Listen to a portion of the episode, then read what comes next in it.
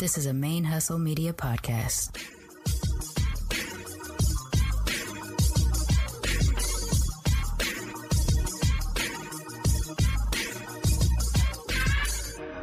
Hello and welcome to the show.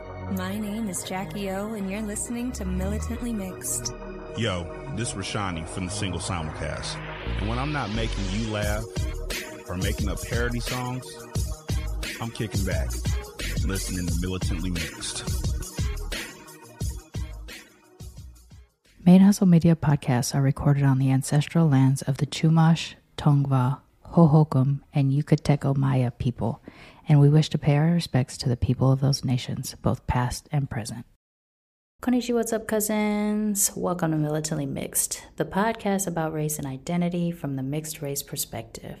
I am your Sir Auntie, Sharmane Fury, aka The Blasian Blurred, and this is episode 208. Uh, I just want to put out a little disclaimer at the beginning here. I'm still about two weeks away until I get settled into my new house and my new studio space. And I'm dealing with a broken mic situation at the moment, so I am just using the microphone attached to my computer which is not personally ideal, but still fine. So bear with me if my sound isn't studio fresh like I would like it to be. It will be in a couple weeks, I'll get it back. But for now, I'm working with what I got. So I just appreciate some patience with it. No one's complaining about it except for me. Uh, but I still feel like, you know, I want to produce a good quality product and I'm not feeling as good a quality product at the moment because of my microphone and studio space situation. But I'm only two weeks away from it, so it, it'll get better. It'll get better soon. I also hit you with a double trouble last week. I dropped such a fun episode with the mixed race mama, aka Riyam Ayakur. Uh, she and I had such a fun chat. Uh, she's got the best mixed race bestie energy, really bubbly, can really get into the big topics of mixedness but still have such a positive slant to the discussion. I really enjoyed talking to her. I enjoyed talking to her so much, and also we were interrupted because I was getting services at my new house set up so many times that our conversation ended up being really long. It was easy to get distracted despite the fact that we did kind of stay on target most of the thing. But I realized during editing that I failed to ask the question that I ask everybody what do you love most about being mixed? And I was so disappointed in myself because in four plus years, I have not forgotten, to the best of my knowledge, I have not forgotten to ask that question of any guest. Uh, since I think about 11, episode 11 might have been when I started doing it. so I was really disappointed in myself. And I hit her up an email and I was like, oh my gosh, I can't believe I forgot to ask you this question. And then I said that down the road, you and I should do an IG live together. And when we do that, I make sure that I'll ask that question next time. Um, mostly because we're both content creators in the mixed space, and it's good for us to be able to do IG lives together. I think it'll be fun, and both of our audiences can learn about the other person's content, and it'll be a cool thing. Well, she was so gully. She's like, why don't we do it this week? And I was like, dope, let's do it this week. And so last Friday, at 11 a.m. my time here in Mexico and 6 p.m. her time in England, uh, we got together and did IG Live and we had another blast, another good conversation. It, it went by way too quickly we had a lot of interaction from the audience, which was fun, a lot of comments and, and questions and stuff like that. Uh, so, it really kept us both entertained while we were sitting there chatting and educating and everything like that. It was a lot of fun. I think you should probably expect more content between Mixed Race Mama and Militantly Mixed because we just really enjoyed each other's company and I love her mixed race bessie energy. I'm hoping y'all will head on over to Instagram and follow Mixed Race Mama and check out all our content and then also follow the mixed race mama the podcast on whatever podcatcher you're listening to militantly mix on she's dope she does dope work check her out uh, before we get into today's episode, I do also want to remind you that we are currently fundraising for the Be Your as Self anthology, the publication fees. Uh, because we are going the self publishing route, there's some setup fees that we need to get going. Once we get that going, everything will start to fall in place. And Auntie Teresa and I are in the process of finishing up reading and reviewing um, the pieces that were submitted for the anthology.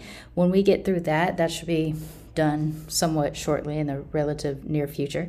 Once we get into that, we start the setup with the produ- uh, publisher where we are mapping out and ironing out what what's going where in the book.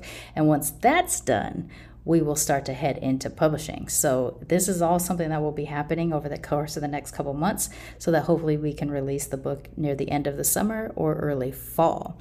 To help us get there, we just need to raise a little bit more money to get started.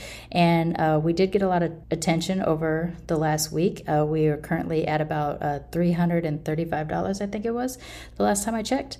Um, so, shout out to Auntie Teresa for sharing on the Mix Auntie Confidential blog, mixauntie.confidential.substack.com. Uh, about the anthology and about the fundraiser because I think that's probably where we got the bulk of the donations from. Although I did notice a couple came through from Militantly Mixed listeners that interact a lot on our social media. So shout out to everybody who um, have supported us so far, and just know that the the production fees that are being raised or the fees that are being raised are going into the production of this first 2023 Be Your Mix Self anthology for Militantly Mix, which I'm very excited about. Um, I cannot wait to share with you what I've read so far, what what Teresa and I have been able to talk about so far. Uh, we're both very excited about, so can't wait to share with y'all. And I think that's all my little announcements. So let's go ahead and get into today's episode. Uh, this was a longer conversation as well. I actually did have to cut some time out of it. I, I need to be a responsible podcaster and keep on schedule. But, you know, sometimes I get to gabbing, and if my guest is also a fellow gabber, it's gonna it's gonna take some time. Uh, so I did I did have to shorten this episode a little bit for time, um, but still stayed on on track with uh, really good topics. My guest today is Brianna the Blood Witch. She is a multi generational mixed person. Um, in similar to me, I'm always excited to talk to uh, MGMs, but each generation back also identified as mixed. So her parents identified as mixed, her grandparents identified as mixed, and there's acknowledged mixedness uh, further back in their ancestral line. Um, and that's the first time that I've talked to someone who their multi generations of mixedness identified that way as well, which I thought was really interesting. Um, her story is unlike many that I've heard so far uh, in the way she was educated and the way her identity was taught to her back in childhood versus the identity she has come to and discovered on her own as an adult. Um, she's also recently, or I don't know how recent, I guess, um, she was raised Catholic as a child, but has transitioned into um, spiritual practices that include blood magic. And so we talk a little bit about that, but we mostly just talk about mixedness and, and her experience in life in general and things like that.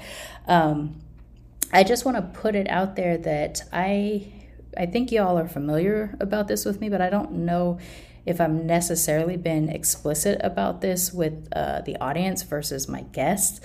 Because I am myself an atheist, I, I do not have a belief in any deity, um, and I don't participate in any spiritual practices. That when my guests share about their religion or their spiritual practices, um, I always say if it's part of your story, it's part of your story, so you talk about it. But what I don't share is people's individual institutions. So, like, come on down to my temple on the corner of such and such and such and such is usually what I don't include. In the case of Brianna, she is she has a practice that she does invite people to participate in and so in in part of her discussion and sharing she is also sharing that that is her platform which i find to be a little bit different than necessarily saying like come on down to my church on the corner of such and such and such and such, which is the part that I usually do not include. Um, so, in saying all this, I'm, I'm not endorsing anybody's particular religion or spiritual belief. I'm sharing the stories of the people who have agreed to be a guest on my show. So, if you are curious more about what Brianna practices, uh, she does share her social media. She's going to be tagged in all the social media posts related to this episode, um, and you can look into it that way if you choose to. And I think that's it. So, without further ado, please join me in welcoming our latest cousin to the Militantly Mixed family, Brianna the Blood Witch.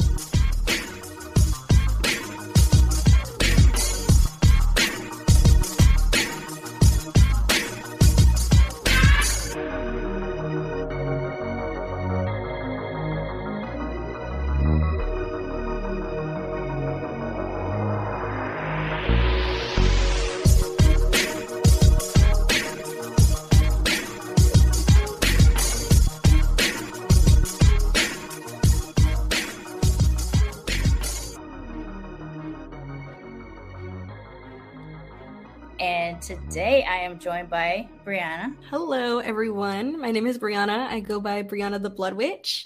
Um, I am, I used to say mixed as marble cake because it is not just one of my parents who are white or black. Both my parents are also mixed, and both their parents are also mixed. And oh, it goes MGM, back pretty MGM. far.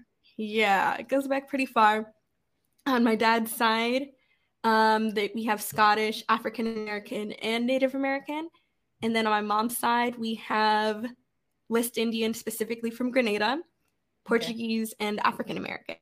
Mm. I am also an MGM. I love meeting other MGMs because I forgot the Hebrew on my dad's side too. The oh, I always yeah. forget about them. But... you have you have less access to it. Is that why? Yeah. Um.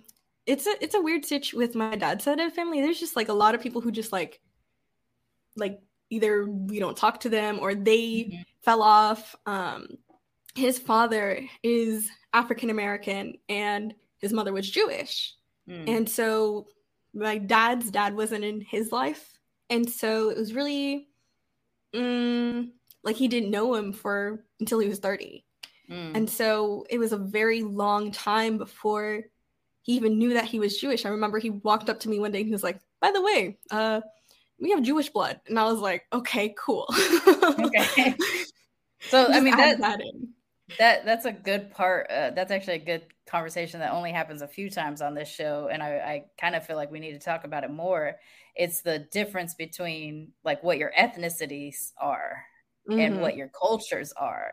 Mm-hmm. and what determines how you decide you are identifying because like with in my case i always explain what i'm ethnically mixed with and then i explain what i identify as as as separate things so like my mm-hmm. ethnic mix is black japanese welsh and english and mm-hmm. i say appalachian white because i i have a but even the appalachian white people were english before they were appalachian yeah. um so that's what's there what I had access to was a British grandmother, a Japanese grandmother, and a black family in a black mm-hmm. neighborhood. So I hierarchically identify as black, then Japanese, then British. And I say mm-hmm. British versus English to be clear that what I'm talking about is someone from the UK is the person that yeah. was here who who is a monarchist and a whole thing.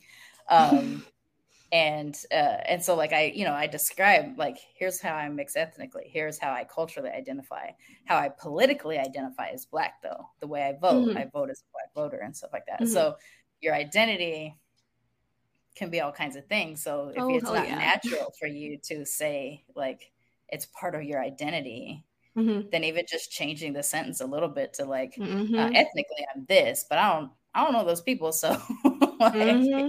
I identify. Yeah this. That's really that's so interesting that you bring that up because um it, we we were talking a little bit before we started and I kind of grew up in this weird bubble of be, being homeschooled and Catholic. That's the way I was mm. raised. And so we were we weren't taught about race in the same way that people who grew up in the public school system were forced to face it. Mm-hmm. Um, I grew up with my brothers. They were my classmates, basically. And I remember I asked my dad, I was like, are, what are we? Are we black or white? And he was like, you're mixed. And I was like, that doesn't answer my question. Like I still need more. exactly. It did not answer my question. And I didn't feel satisfi- satisfied with that for a really long time. But um, I s- soon learned to like find pride within it. But going back to like that bubble, like we didn't identify as black mostly or white mostly. Like it was like we were we weren't just taught to be like humans. Of course, there was still like stigma that like came against my family or whatever, but it was perceived much differently than like if we would have identified as a black family. Yeah, right. We, they all look like me. They all have like my dad calls us uh what's it called? Bayesians. Bayesians. That's pretty funny. Uh, so, but with with you being homeschooled Catholic mm-hmm. and beige, I guess. Um, did you have other people around? Like, were there people that you interacted with? That is such a great question. So, for the most of my life, I grew up in like a small town called Pawleys Island, South Carolina, okay. and there's like Hispanic, African American, and white. That okay. is basically it. That's, that's and it. so. Okay people were always trying to, and even still, try to put me and my brothers and my whole family into this box of are you more white or are you more black? Oh, is your mm. grandfather black? Oh, that means you're black. Is your grandmother white? That means you're white. Like it was just it was a changing story and like it was so dumb. For me, it's it's it has more to do with like how you yourself decide you identify. I mean, my sibling and I do not identify ethnically like we have the same ethnic mix, but mm-hmm. the way we identify culturally is completely different. Who we align to is completely different. We grew up in the same household, same values, same thing, but we wouldn't tell the same story if we mm-hmm. described how what our races were. We wouldn't be able to do that. In your case, if you grew up again, you said like you know small town, you understood the difference between black or white enough to ask the question, but yeah, not exactly. enough to get like a confident like identity as a kid? Yeah, hell no. Okay. No, it was so weird okay. to feel like like at that point in time, I was probably 8 years old when I had asked that question. And at that point in time when I had asked am I black or white and got the answer of you're mixed, mm-hmm. it felt like they were saying you're nothing and that was really hard to digest and oh, swallow and oh, like interesting break down as a small child and mm-hmm. i think that definitely carried into like my teenage years I'm 23 now and like I'm so I'm so proud of like who I am as like a being and mm-hmm. how I identify and like my ethnic makeup and like everything that makes up me. Mm-hmm. And I'm mm-hmm. so proud of all of that. And I'm so proud of how far I've come from that too. But um I want to talk more about like what it was like to grow up within like as a mixed individual in the Catholic Church because mm-hmm. Catholicism, especially in the South, is majorly white. Mm-hmm. And so it was like, where are the people who look like me? And there were never right. any people that looked like me. It was so hard to like have a role model. I never really mm-hmm. had anybody to look up to. And it was just like, I kind of gravitated more towards the black community, at least the little niche that like I was, for lack of a better word, allowed to see just because sure. I was like homeschooled and I really didn't I don't want to say I didn't get out much, but I really didn't go outside of my little family. Like for, for majority of my life, I was at home doing schoolwork, running errands with my mom, and going to church, and that was mm-hmm. my life. And so I mean, really that makes sense. Uh, there, homeschooling has shifted like lately, where people do more community-based homeschooling. But yeah. back, you know, in I guess your time, but my time also, the homeschool kids, especially if a homeschool kid came to public school after being homeschooled for a while, you're mm-hmm. like, man, that kid does not know how to integrate. Like they just, you know, they didn't they weren't around other kids besides yeah, their definitely. siblings if they had them. So they didn't yeah. know how to just jump in with Yeah. So it's interesting you bring that up because in in eighth grade, I was put into public school and it was like it was the idea of public school was used as like a threat. So there was this like elitism that came with being Catholic and oh. thinking that you were right all the time. And oh. this like specialness that we found in being Catholic and also that we pretended to have with being mixed, but it really wasn't there. And then on top of that, also being homeschooled, being taught the truth. and we had our school, we our schooling was inco- heavily incorporated with the Bible. And so every I remember when I was a kid, we would like read the Bible and that would be our history. And it was just so crazy to like think about that now. And so when I was put into public school, there was this like huge like turnaround of like, hmm, maybe things aren't the way I was always taught. It was, I don't want to compare it to living in a cult because every religion is different, but it definitely was like our way or the highway and that went with math, science, everything. So yeah, being homeschooled, we were taught that like public school was like a threat. Like it was not something that you wanted. It was where the dumb kids went. It was where mm. bad food was. It was just like they used it as like something to push us to do better in our own homeschooling. Interesting. And they heavily incorporated Catholicism and the Bible into our history lessons and into everything. And Yikes. Yeah. yeah so it was definitely a huge turnaround to now not only call myself a witch, but also a blood witch. And I love that I'm a blood witch. And that for me is like a dual meaning in the way that I do blood magic and I do teach safety around blood magic and I want to release the stigma around it. However, I understand it's not for everybody. I do also work with the bloodline. And for me, that work means working with the ancestors. Ancestry, yeah. Yeah. And so that has been really where I've gotten a lot of my power and the the feelings of confidently showing up as Brianna, as whatever that means, and owning mm. my whole identity. So the not knowing, I guess, um, the I imagine the practice or idea of blood magic is different depending on what cultures people are coming from. Yeah. So with what you have tapped into, are you experiencing it? I mean, it's also probably complicated because you're mixed as well. Like, are you experiencing, say, the bloodline or ancestral practices getting you closer to any of your identity?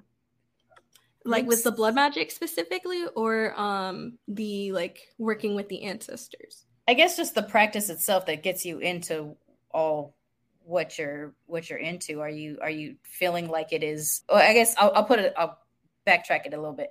So when you read when you filled out the form for the thing, mm-hmm. you you had said you had, did make this statement of of soaring like uh, when I asked the question like how do you identify and you're like I'm still trying to figure that out, you know, and kind of on the verge of um, you know the not enough for black not enough for white not enough for uh-huh. whatever which I, I do always try to pause people when they're when they say they're not enough of because I, I i want people to realize like you're responding to the external what you, what is it like for you so mm-hmm. with that in mind with you already coming in as sort of like um you don't you hadn't really fit before and now that we have more of the context too of like you being homeschooled and growing up catholic and stuff like that that that seems to be more of the you not fitting quote unquote in because you didn't actually get to interact with the different groups. Exactly. Yeah. So with that being the context, get and you now getting into um, ancestry work and and blood magic, are you tapping into I guess your cultural heritages. Oh hell yes. Okay, that's I love that it. question so much. Yes. I got there.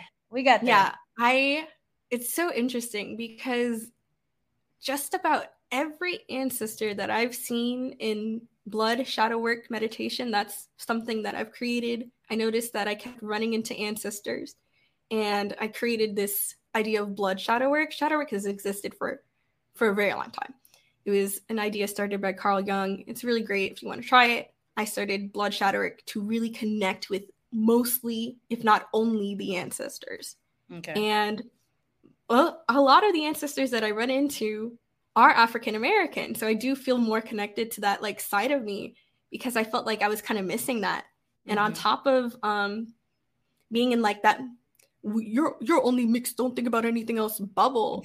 I was like also kind of like we were the side of the family that like didn't show up to events and like mm. what happened to you know what I mean? Like yeah. we were that side of the family and it was really it was really because of my dad. He was a very abusive individual and he wanted to intentionally or unintentionally isolate us. And mm-hmm. so he would have more control over us. And so when that happened, exactly. And so when that happened, it like we stopped going to family gatherings as much. Mm-hmm. We weren't allowed to see grandma, which was the only person who lived in the same city as us. Everyone else lived mm. up in New mm. York. Mm. And so mm. like we hadn't seen our family for like years and years and years. And it's really interesting because only recently I've been building up this relationship with my grandmother, who, ironically, my dad used to call a witch. and I wasn't allowed to see her or even spend nights over at her house because he thought I was going to learn spells from her. And ironically, I don't, I didn't learn any spells from her. I learned them on my own. So I think that's hilarious.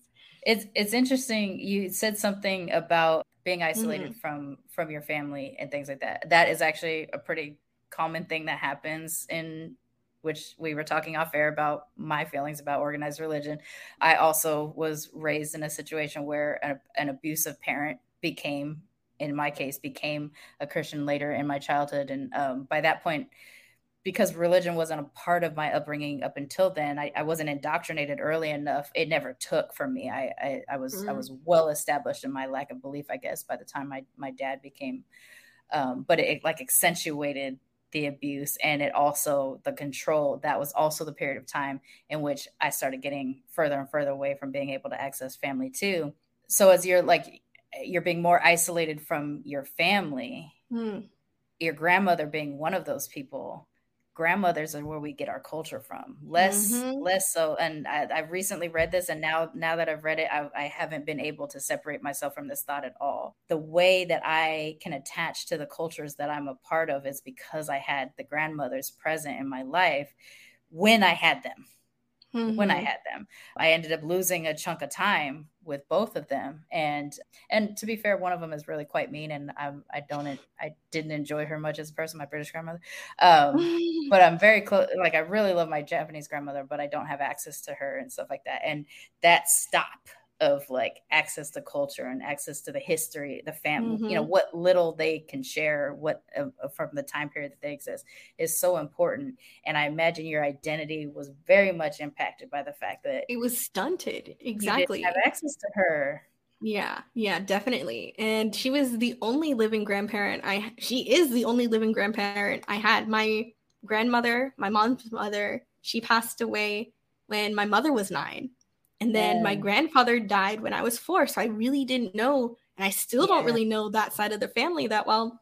Yeah. And it's actually really interesting because in shadow work, Blood shadow work meditation, I have been able to talk with that side of the family. I've talked and healed my mom's mother and worked with my grandfather as like a spirit guide. And it's really interesting.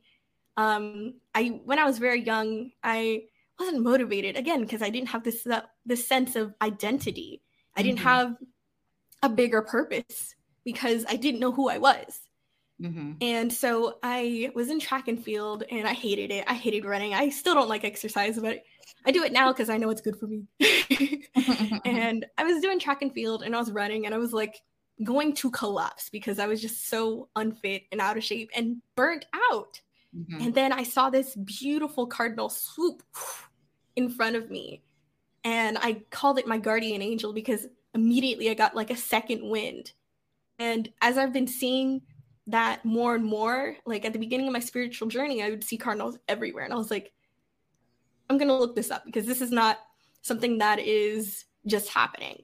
And so I looked into it, and specifically around Christmas time, when you see a cardinal, it's supposed to be a symbol for a family member watching over you. And I was like, mm. oh, that's grandpa. And so even just today, I saw a cardinal and I was like, oh, hey, grandpa. And so, like, it just like feels so much more connected to like that side of the family through mm. my spiritual practice, through what I do.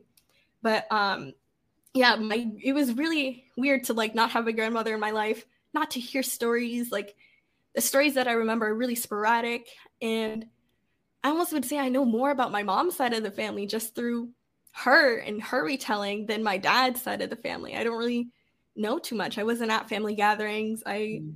wasn't hearing stories that happened before I was born. I really wasn't there. And it's really interesting to reconnect with my grandmother because because my grandmother was cut off for so long, she's just so loving and excited to reconnect mm. with me mm. and like grow and get to know me as yeah Brianna, an adult. Yeah. And so she is like the only one in my like blood family who accepts me for who I am and loves me for who I am and what I do and is excited to hear about what I do. And I just mm. I feel like it's just like I don't know, it feels like we're going F you dead every single time we talk. Are you getting are you getting access to stories from her now? Oh yeah, definitely. reconnected and stuff like. So nice. Has it shifted the way you feel like you kind of understand your mixedness a little bit better? Yeah. Because I know so, you're still in the I'm figuring it out phase. Yeah, yeah, yeah. As part of it. so, that. I feel like it definitely has been helpful because not only is she supporting me and loving me for what I do and what I am, mm-hmm. she also is like connecting it to like like I was telling her about this ancestor that I work with very frequently called Juliana. And Juliana has this lovely wavy gray hair and this dark black skin.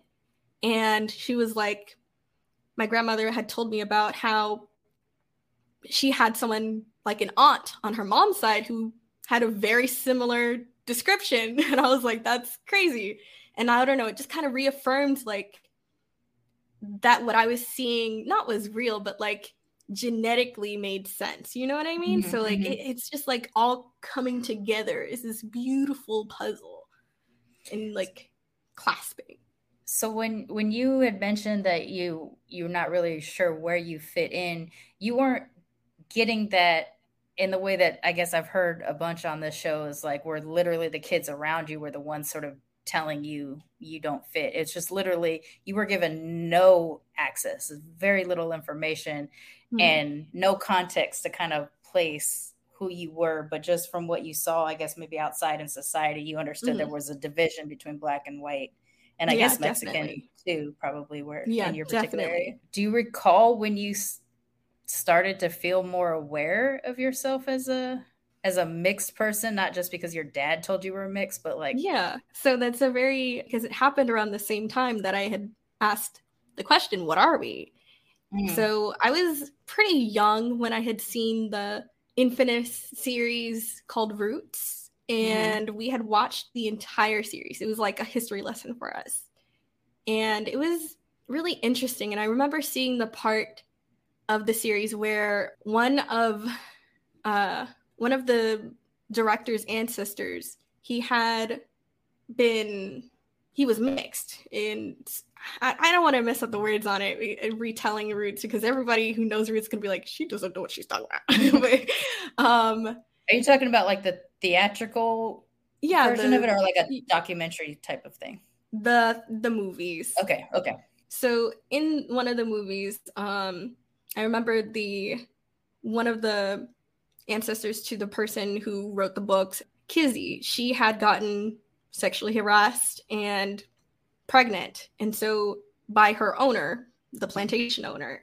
And I I was just really weird to see. And I was really young then I, I saw that. And so it was just like comprehending that and then seeing how the son had reacted when that when he had found out how he came into this life. Mm-hmm. I just wanted to understand this dichotomy, this dichotomy of white and other, because mm-hmm. it didn't make sense to me why someone would be like, "I own you," because you're because of your skin color, or yeah, and it yeah. just didn't make sense to me. And so like that, I think they would showed it to us to answer questions, and it just raised it's more and made me right? confused. One question that I feel like I still don't get an answer to, no matter what, and that's a good illustration with with Kizzy and Chicken George is like how how do you rape a person, and then that person gives birth to your child, mm-hmm. and you own your child versus this is my child, and you don't treat that child. That is part you like they are your ch- child. And given how much that happened during enslavement, it baffles me that, like, where are the stories where someone acknowledged that these were their children and actually treated them like a, an equal child to their white children? Mm-hmm. You know, like, why was it so easy for them? Just because of skin color? Because mm-hmm if that's the case, it's very strange that we even exist now as mixed people because our parents seem to figure out how to view us as their children. You know, even yeah. our abusive parents seem to figure exactly. out how to view us as their children. But there seems to be this period of time in history where you could have a child and not view it as your child, but actually view it as property. And I've mm-hmm. never been able to reconcile what the evilness of that to me. Mm-hmm. I, I can't I can't figure out what you have to do to be that disconnected. Mm-hmm. And I think, like you said, disconnected. Like you have to break away from a part of yourself that has this love, empathy, and humanity in order to do mm-hmm. that. And I think that I think that is still persisting today, not to the same extent where people are owning sure. each other, but to the extent of people um almost like mm, jealousy is not the right word. It's like I, what I've seen in my lifetime, my short 23 years on earth, is um, this hate that white people, especially in the South, have for black people because they see they saw their parents living mm-hmm. the American dream and they never got it. And so mm-hmm. it's not jealousy of black people, they're jealous of their parents. Mm-hmm. And their parents promised them they go to college, they do this, they do that. They'll have the white picket fence and 2.5 kids. And yeah. they didn't get that. And they're mm-hmm. very upset. And so instead of reflecting on the world changed or the way I voted didn't support me, they're taking it out on black people in yeah. either micro or macro ways. Did you have the talk as a child? Did you understand oh, yeah. like okay, because no. you are from the south, so like like even though you didn't necessarily have because uh, that sentence is sitting with me like you know you're mixed just like that should be enough for your eight year old brain. You're just mixed. And then and then now the young like your generation or the what what are you like what do they call you z's or are you? Yeah z. You're z's okay. So like i'm i'm an Xennial which is the cusp between gen x and millennials. I'm definitely on the older side so i'm more i'm more closer to the mentality of a, of a gen xer.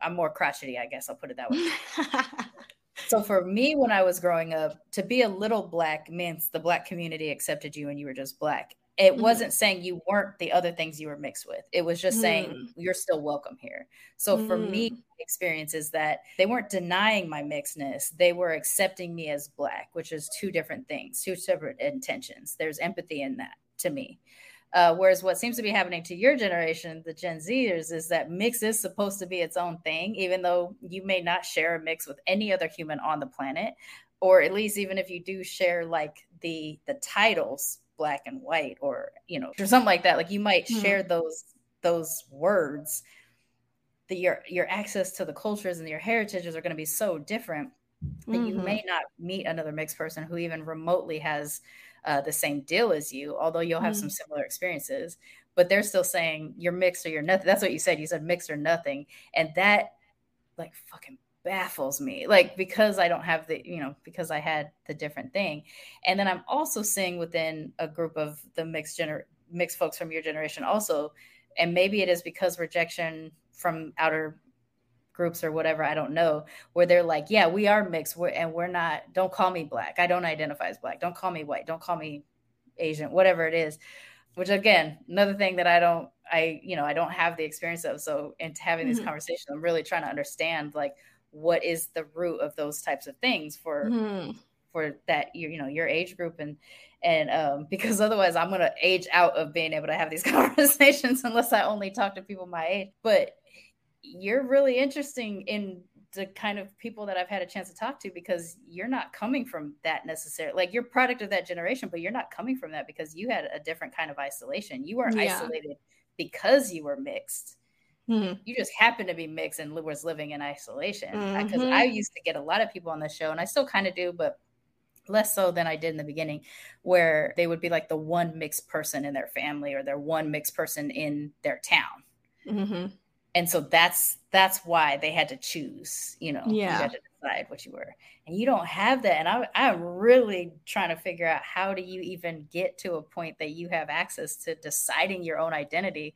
Because in one case, you're being dictated, this is what you get to call yourself, mm-hmm. mixed.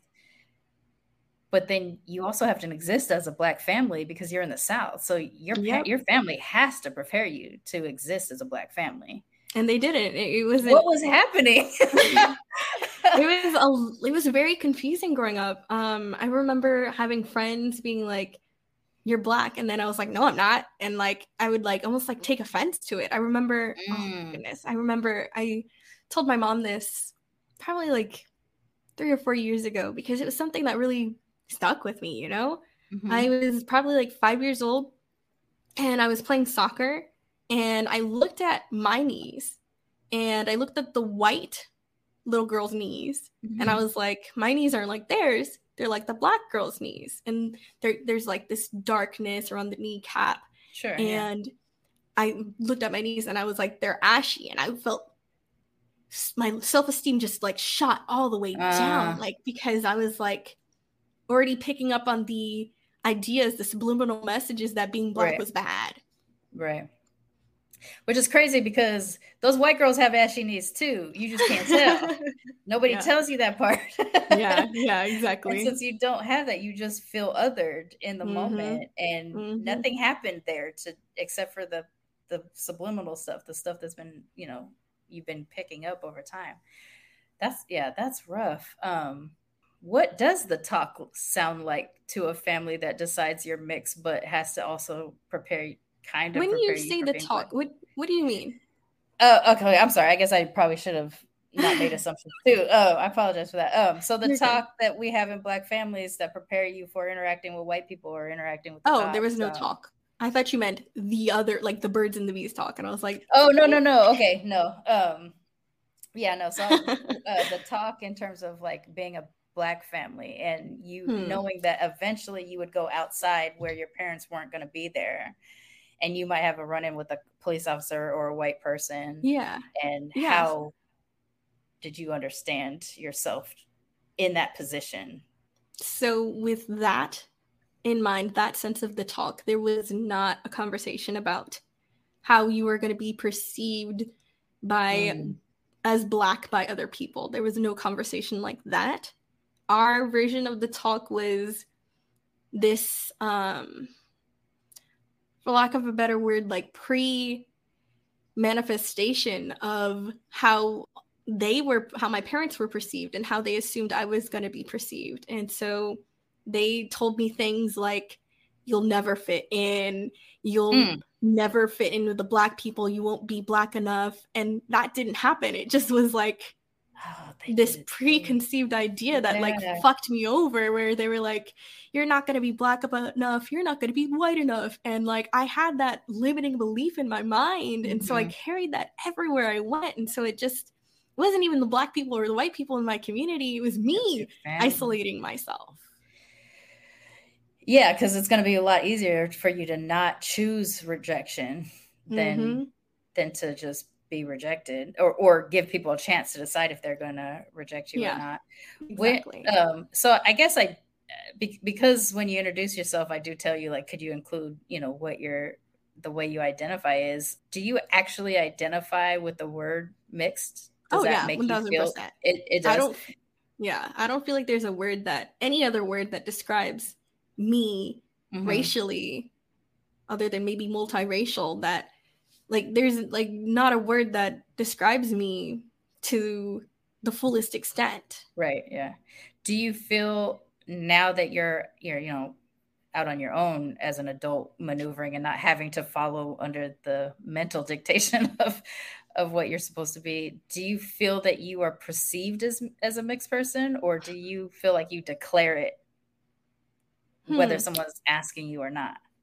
That's a great question. So i feel like a lot of the time people just don't know what box to put me in. They look mm-hmm. at me mm-hmm. and they're like, mm, she might be Hispanic, she might be. I've gotten a shit ton of like like assumptions, like, oh, I thought mm-hmm. you were Hawaiian. Like I've gotten so many crazy assumptions, and it's just like, no, I'm Brianna. so I do, I don't try to as much um force the my racial identity into every conversation I did when I was in school because I had that mindset of people are already going to other time. me. Exactly. That's the time you're going to do it. You're searching for your identity. You're just yeah. going to put it out there. Yeah, it makes sense. Yeah, it, my thought process was um, people are already going to other me, so let me go ahead and other myself before they can and say that right. I'm mixed and that I was homeschooled before they find out and go, you know? Yeah, yeah. And so I I really don't push it into conversations unless it comes up. And I really don't try to like ask people, what are you? Because I know how much that feels dehumanizing. So I don't mm-hmm. ask people that because I'm human. and so I really don't put it into conversations. It does come up um, in conversations sometimes. And I do feel like since I haven't been pulled down and mm-hmm. like weighed down by these limiting beliefs of people are going to other you, people are going to hate you, people won't understand you. Since I have like pushed those out of my my home, my space, mm-hmm. I've been able to like magnetize like more mixed people to me, if that makes sense. Like I've yeah, been putting funny. more mixed spaces. Yeah. That's that's that's a good that's a good way of putting it. Like you so I always tell people that I was black until I left my neighborhood that I grew up mm. in. And then people started asking me what I was, and that's when I realized I was mixed. So that's that's when like the me verbalizing what my deal was. It's not that I didn't understand that I had multiple ethnicities and multiple cultures, but I grew up in a black space. I was predominantly black, and people weren't always asking me what I was. It, and and to be fair, when black folks ask me what I am, they're not asking me in a way that says I'm trying to other you. They literally ask, "What are you mixed with?" Yeah, acknowledging hmm. that I'm also black, and I always get that. I like there's it's a rare, rare occasion in which someone says it in a gross way to me if they're black. Usually, it's "What are you mixed with?" Hmm.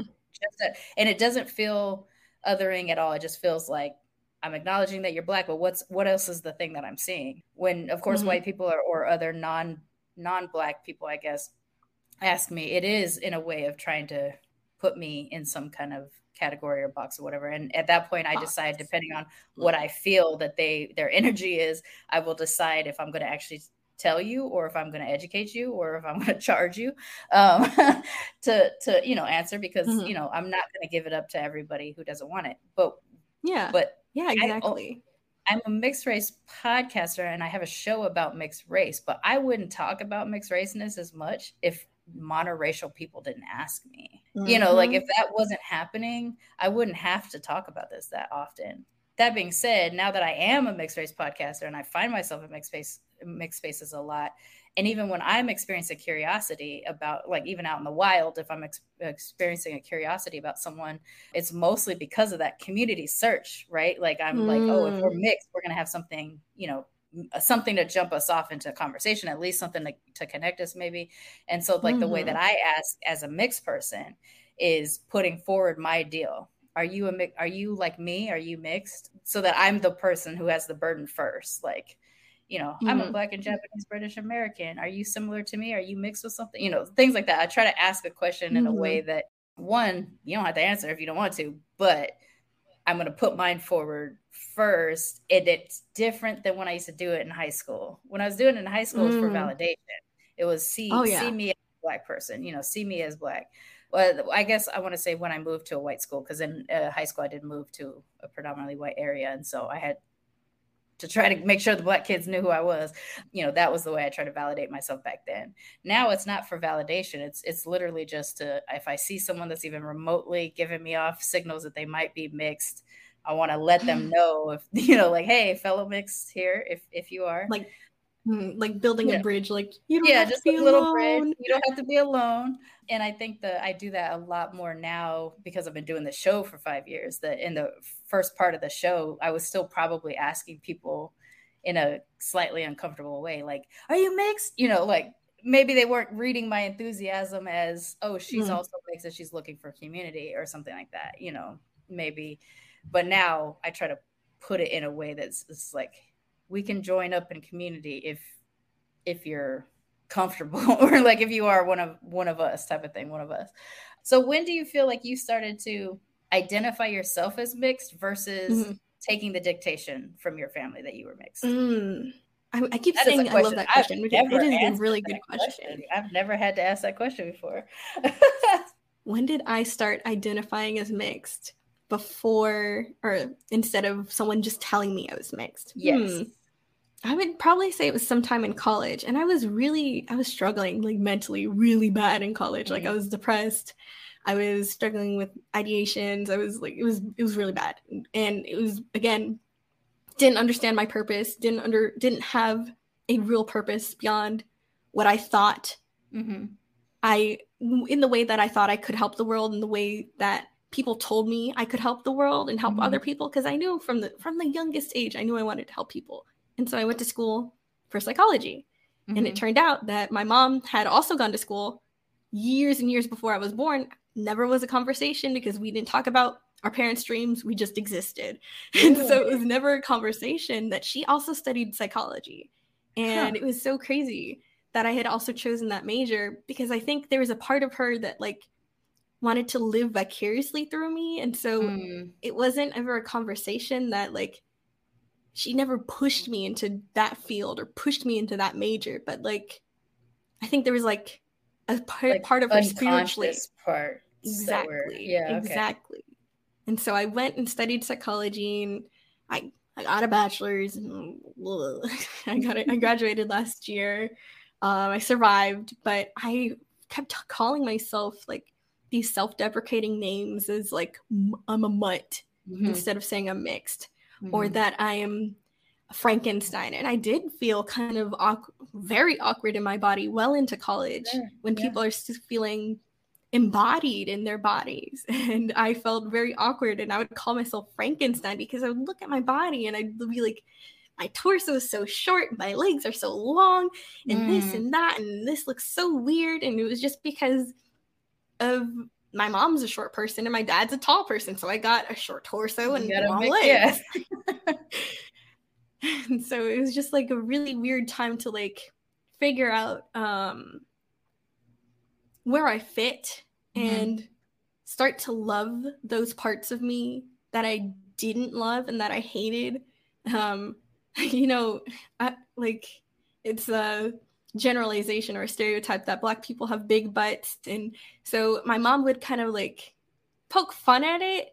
And I know it was lighthearted, but it did make me hate my butt. I hated my yeah. butt. I hated it in like such a week, like with a vengeance, because mm-hmm. it was just like in the way. It was knocking things over because, especially when I went from like little butt preteen to mm-hmm. hormones go crazy and now I have an ass.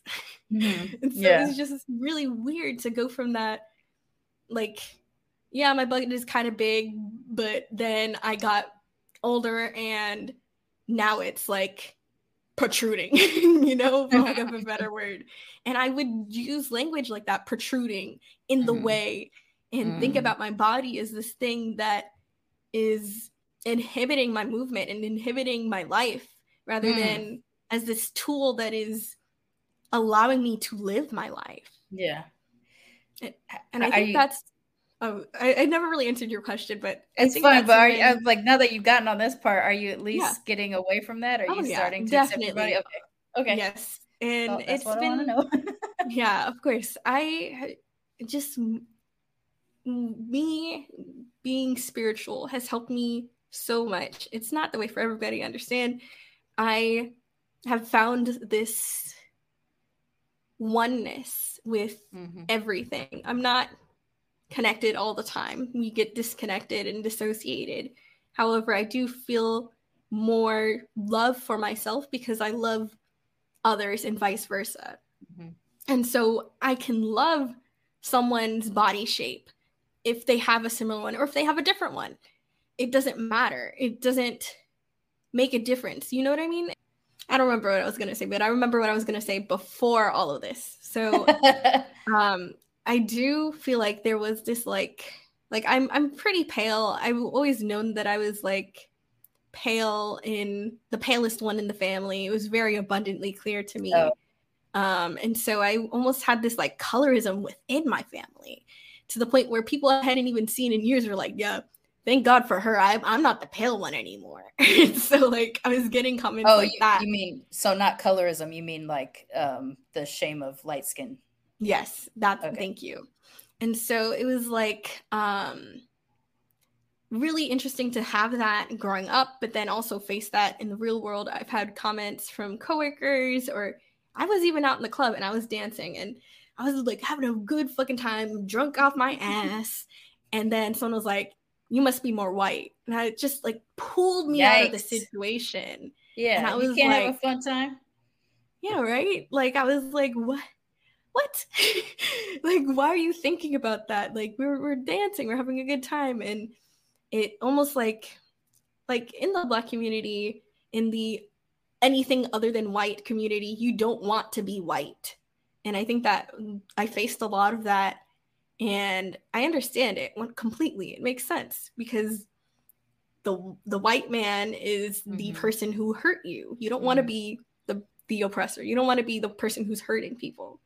I don't know. I really faced a lot of like this like what's the word? Like it wasn't it wasn't racism. It wasn't that at all. I would never call that racism. It was just like this otherness on top of being mixed. Well, it's and, prejudice. Racism literally can only be whatever the dominant racial mm-hmm. class is and the oppression. So like white people here or in Europe and Western world, absolutely they can be racist. But brown people can be prejudiced. Mm-hmm. They don't have the system of control in place. Asia, it can be Asians that are racist because the Asians are the people that are in the power and control. Mm-hmm. The thing about um, about whiteness in in our spaces in Western, let's say Western spaces in particular, it's it's a bunch of stuff is happening at that time. It it is the memory, the like internal memory of what of what the oppression is, but it's the fact that they still benefit off of the oppression, whether or not they're still committing it doesn't matter because they're still mm-hmm. benefiting off of it. So yeah, definitely. What, what's happening psychologically to the brown person or black person who's experiencing it or trying to other someone else because of it, it is sort of like a knee jerk reaction to the pain. It's a it's a way to process it. The other thing is that we're literally raised to other. Like our mm. society is dictating that you're an individual. So you have to try to set yourself apart. You have to make people feel lesser than you so that you can rise to the top. And it's kind of the hurt people hurt people thing you know mm-hmm. whether or not they felt like they actively experienced stuff you know they're still they're still going to lash out and hurt but the other side of that is also that they are taught to idolize it so you might mm. get made fun of for maybe not dancing in a you know stereotypical quote unquote we can tell you're really black kind of way but at the same time you're also put up on a pedestal for being slightly yeah, lighter light. than your darker exactly. counterparts exactly um, which is a different kind of hurt that's happening because while it might benefit you and i'm doing quotes all the way through this thing air quotes well it might benefit you in those moments it's also putting you in a bad position because mm-hmm. i didn't ask for it you didn't ask for it and now you're being pitted against people and mm-hmm. that's how we get like the misinterpretation of you know how people behave and that's how um, things where people do try to claim will reverse colorism, which is it's a different thing that's happening to light skin. Yeah, definitely. Thank you for correcting me on that. But either way, it's a negative. Like either mm-hmm. way, it's messing things up for for both you and and the other person. And all of it at the end of the day is white supremacy because that we're just doing the work for them. Mm-hmm. Um, and by them, I mean the system. You know, not necessarily yeah. individual um, folks. I understand that, but uh, they do also benefit from it no matter what. So un- until they stop that cycle, you know, it's just going to be this way. And we mm-hmm. have to also start stop inter-community policing on behalf of white supremacy, which is exactly yeah. what happened to you in that moment. I think. Mm-hmm. Uh, and it sucks because it's just another way for you to feel like, man, I just can't feel normal ever. Ever, exactly. Like I can't catch a break. Like I I do feel like like I do recognize that I will never be um looked at and be like like oh she's a black girl. Like no one's gonna look at me and be like she's a black. I girl. don't agree with that. really? Uh, I mean, your experience is your experience, so I'm not I'm not yeah. taking that away from you. But when I'm looking at you, I'm not seeing someone that it would surprise. Like even that you're calling yourself pale also seems incorrect to me because like yes you are lighter skinned but you're you don't seem as pale to me. But you're you know who knows with the lighting situation you might be outside might be a whole different story. I understand that. Mm. uh, so in your case like i i don't where you are on the scale of your color and your family you might yes be the palest and you might be the one they make fun of for it and things like that. I make fun of myself when i get really pale too. But when i see you i'm also surprised like that's why i was asking the questions about like how were you prepared to be a black family where you live because i see even though i'm understanding i'm seeing a mixed person i'm seeing a person that is presenting as a black person mm. and i'm hmm. assuming you're going to be treated as a black person based off of the appearance i'm witnessing when you're out in public even if they think you might be something else you know what i'm saying mm-hmm. like there's still like yeah. there's still the she might be mixed but if I have to categorize her, I'm going to put her in this category. You know, mm. that, that's that's my presumption. So um, again, I'm only witnessing you in a tiny little square box right now.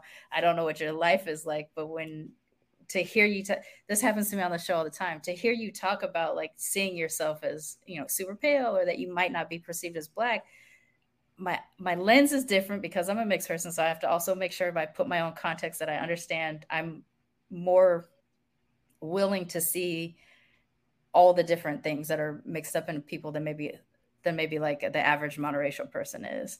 Mm-hmm. But I, I, get it with white Asians a lot where they'll come on and tell me that they're white passing and I'm looking at an Asian person, but they're saying that people see them as white.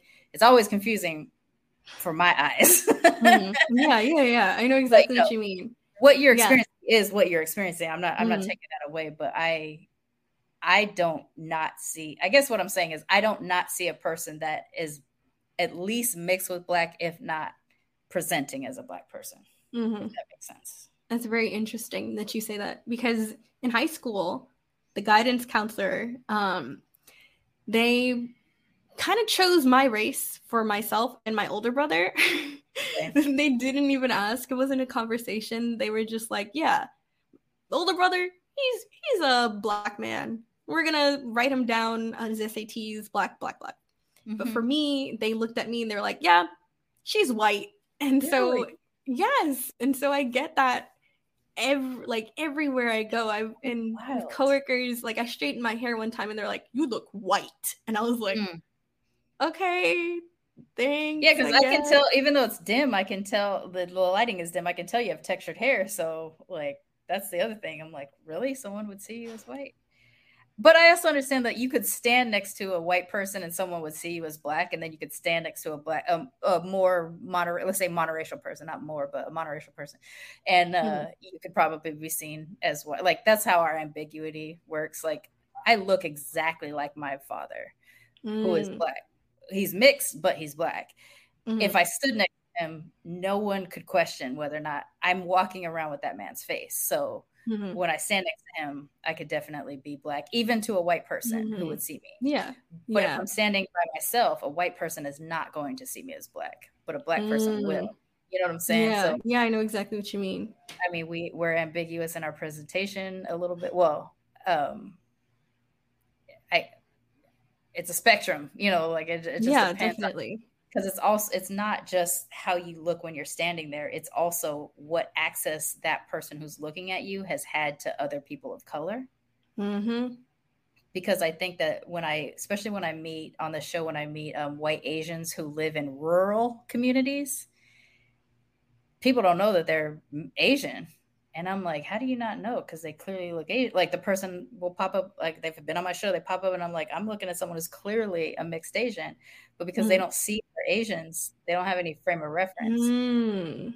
And then if she stood next to her uh, like her Asian family, people would be like, "Oh, I didn't know you were Asian," and I would scream, "How do you not know?" But because my eye is more able Keen. to, you know, I not only am I a multi generational mixed person, I grew up in a military base with all kinds of interracial families. Mm-hmm. So I mm-hmm. have an eye for it. So I guess that's the other part too. It's it's not just that you're standing there. It's mm-hmm. whatever context that person might have. And if you're not filling the quota for skin tone or whatever mm-hmm. for their for what they experience. But yeah, I would never have put you down as a white person on the I would literally have to turn around and be like, need to check, you know. That's funny you mentioned that because it's it's tying into something that has come up for me recently. Um, I got the download in shadow work that I was supposed to talk about how limiting beliefs have persisted and been passed down genetically and spiritually throughout our bloodlines, specifically in the African American Black community. And that is such a scary idea to me. It like shakes me like with anxiety and fear because there I know, well, I've seen other creators who are mixed and darker than me get hate for talking about black issues. Oh, I see. And so it just like is so scary to me.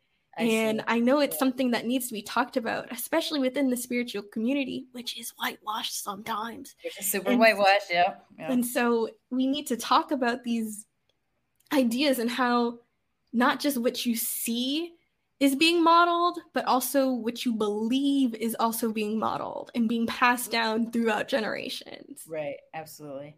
No, that's that's again that goes back to what I was saying earlier about me coming from a generation which I quote got to be black even though I was mixed where in your generation you, you're literally not even given the option to pick one. It, you know, I'm not saying that in my generation it was always, you know, rainbows and sunshine. There were times it was like pick one, mm-hmm. but that was to make the other person comfortable. If I know how to categorize you, I can move forward.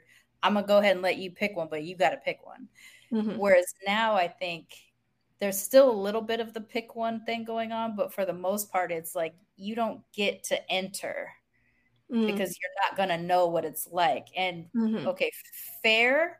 I'm not going to know exactly what it's like, but that actually yes. doesn't matter because you could be two dark skinned people mm-hmm. or two light skinned people. And both each of you would have a different experience. Mm-hmm. You know, it mm-hmm. could be based off of how you talk or how you present yourself, or it might not always be about your skin tone, mm-hmm. you know, necessarily, right? And of course, with the uh, um, affluence, you end up getting granted access to whiteness that you don't necessarily mm-hmm. have when you're, you know, regular ass person like us, right? So that's that's a thing that I, I have I've I've been witnessing it. I have seen it pop up, you know, where people are like, you can't access this practice because of your mix, and I mean, eh, I go back to the thing that I always say instead of less than, we should have been raised with the idea that we were more, not more than other people. Mm-hmm. More, there are more things in us. So we have access to, to both culture. worlds. Yeah, yes, we have access exactly. to different foods. We have access to different dances. We have access mm-hmm. to different clothes. You know, all these kinds of things. And so, you know, you. And again, this is me talking from a person who does not come from a spiritual perspective whatsoever. But I would say that, like, you in your practice might be engaging you know, I don't want to accidentally like say, what are you engaging with more? Which I might have kind of said in the beginning. And I didn't really mean it like that. It's more like, are you getting access to mm. you know, mm-hmm. this side more than you had access to it before? Are you getting access to because you might be tapping into something and you feel like you're getting it, mm-hmm. you know, more on one side. That that's very I'm I don't know, maybe mm-hmm. that is possible. I don't I don't yeah. But like to shut you out and think like it's so crazy because blood bloodline is such a intense thing across so many different cultures mm-hmm. that like you would literally think like something's weird about my bloodline am i still not connected to that ancestor you know am i still not connected mm. to that place mm. do i not get to claim like i don't claim that i'm gabonese because that is where my ancestors were taken from i know that they were taken from gabon but i don't claim gabonese because i don't have access to the culture, the practices, the language, everything like that. I don't mm-hmm. have access to it. What I do have access to is what's happened since they were brought here. Mm-hmm. That's what I have more access to. But I acknowledge that they exist. But are you going to tell me that I I can't acknowledge my African ancestry mm-hmm. because exactly. I can't, you know, because I don't know it directly? Yeah, uh, yeah. You know, that so is I, so scary. It's so scary to think that like, like that I because of the weird way my genetics showed up. Like, for example, my um my father's aunts and uncles, they are a rainbow of colors. Some are dark, dark, dark, and some are lighter than me. And it's just genetics. Like I didn't get to choose. You didn't get like, to choose in The Sims 4, like my skin color. Right. You know what I mean? Like I didn't choose this. I just was genetically. This is my makeup, and this is the way I look. I have. And it doesn't um, make me less it, right. It, like you said.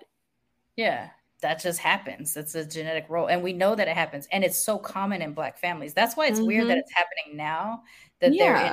they're in, in, Gen Z, that there is the, um, you're not Black enough or you're mm-hmm. not, you don't get to access because in, again, back in my generation, all of our families look like this. Mm. My yeah. granddad is darker than dark. We called him Urple because he was so black he was purple. That is the that is hilarious that they use in my family. You know, like that's what we say. He's so he's so black, he's purple. And then I have like redheaded, light skinned family members. Mm-hmm. They're from the same family. They have two black parents, but something came out, you know, something mm-hmm. from the past showed up. Mm-hmm. So this thing that we don't get to uh, there is a an unfortunate bravery that has to happen in you deciding to to come out as mixed i think um mm-hmm. In especially in a content creation space or, or something like that you know if, if you're if you're going to be publicly entering a space in which you're going to declare i am mixed but i'm accessing this part of my culture or something like that mm-hmm. i do mm-hmm. think there's an unfortunate bravery that has to happen because you do have to be prepared to get that rejection or lack of acceptance and the thing is you're going to keep getting that for as long as you how do I say this? Because it's uh, not in a victim blaming kind of way, but like literally mm-hmm. the second you no longer can hear it, mm-hmm. they don't have anything to say. To keep yeah. And I think mm-hmm. that's why I probably, you know, I said to you offline, like that I've been kind of lucky that I don't get a whole lot of negative things. Like I've, I, you know, I have a few incidences that I can push to, but for the most part, I don't. And the the thing is, I might actually be getting more hate. I don't know. I don't hear mm-hmm. it. You know, I don't hear it. I don't see it. And if I get an indication of it, I may choose to respond like one time, and then after that, mm-hmm. it's just it's a it's a block. I'm protecting my peace, the, the whole thing, mm. um, and also knowing that I'm not going to be able to convince somebody otherwise. If they've decided yeah. something about me, they've decided it. Mm-hmm. It's it's the work I've had to do on myself to not let the out external impact me negatively but mm-hmm. still be open to hearing if I'm invading a space because I oh, do yeah. think there is a way in which sometimes we can invade a space. Like I, I'll say like I, when I do my activism work or something, I'm not going to jump on stage and be the loudest voice at Black Lives Matter or at Stop Asian Hate. But mm-hmm. what I am going to do is join a Black Asian solidarity thing like the Blasian March, and I'm going to be able to speak there because mm, yeah, I'm coming from both sides.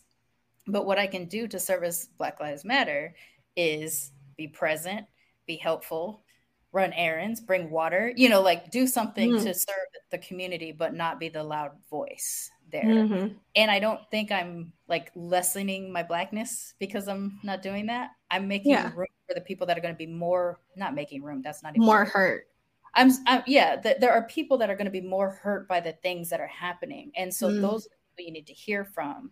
You don't, you don't need to, my take as the mix person. You know, mm-hmm. you don't mm-hmm. need in that space.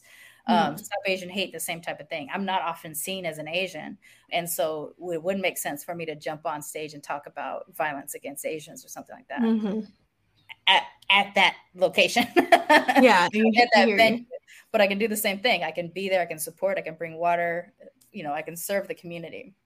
But at the Blasian March, I can talk about the intersection of Blackness and Asianness, and I can talk about how these communities actually are better together than apart. Mm. And that is a place that I can mm-hmm. do my thing. In your practice, I imagine the same type of thing could be present. It's like, okay, yes, I am mixed. I might be coming at it from a different angle or something like that. But that doesn't mm-hmm. deny my ancestry cannot be denied. Um, mm-hmm. What I've learned from the people that came before me cannot be denied. Mm-hmm. And you mm-hmm. can't tell you random person on the internet or you random person in the world thinks you know more. You can't tell me I can't engage in a space in which was passed, you know, passed down to me from mm-hmm. my own ancestry. Now, would it make sense for you to enter a space like um, a Mexican spiritual practice or something like that and just be like, no. I got it? You know, no, it would, right? So, like, you no. wouldn't do that. You, but that's because you don't share that culture, that, that heritage. Kind of know your place about it. Like it's not. Mm-hmm. I don't think there's a problem in co- in closing some practices. I think there's a- absolutely some practices that should be closed, mm-hmm. but where we are as mixed people. Gosh, it, I just don't have the like. I know the feeling I have behind it, but I just mm-hmm. don't yet have the words. It's like, yes, there's other things going on in me, but I I can still participate in this practice because my grandfather participated in this practice. My, you know, great grandmother mm-hmm. participated practice. Um, you know, things like that. Like I feel like, you know, there is something to I mean, shit, I was the kid that was t- teaching black kids in California about Juneteenth because we didn't celebrate Juneteenth mm. in California. Like now people know about Juneteenth, but when I was a kid, people didn't know about Juneteenth. But I knew about Juneteenth because my family was from mm-hmm. Galveston enslaved.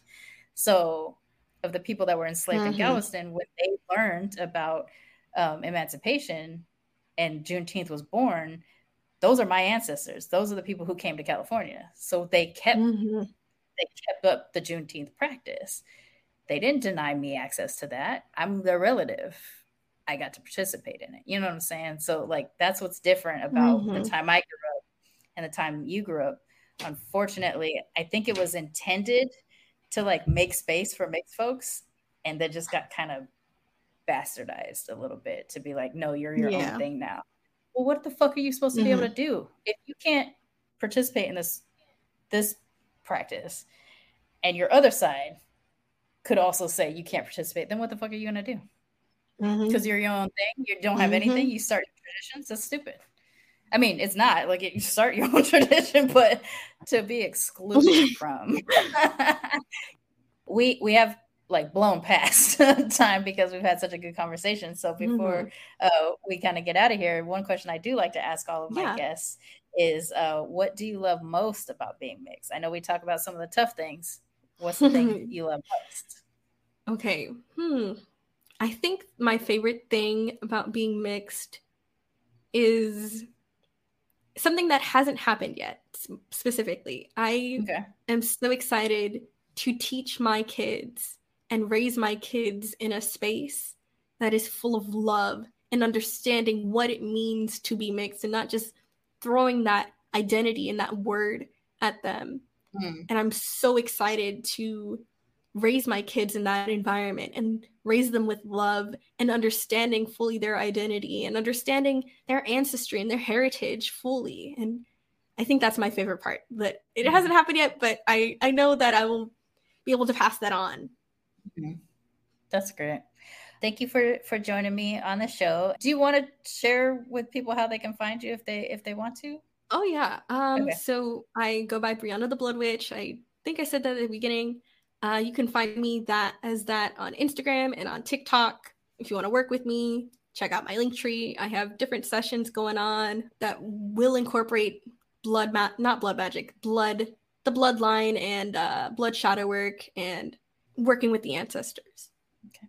All right. Well, thank you again for joining me. And to everybody out there, don't forget, be your mixed ass self.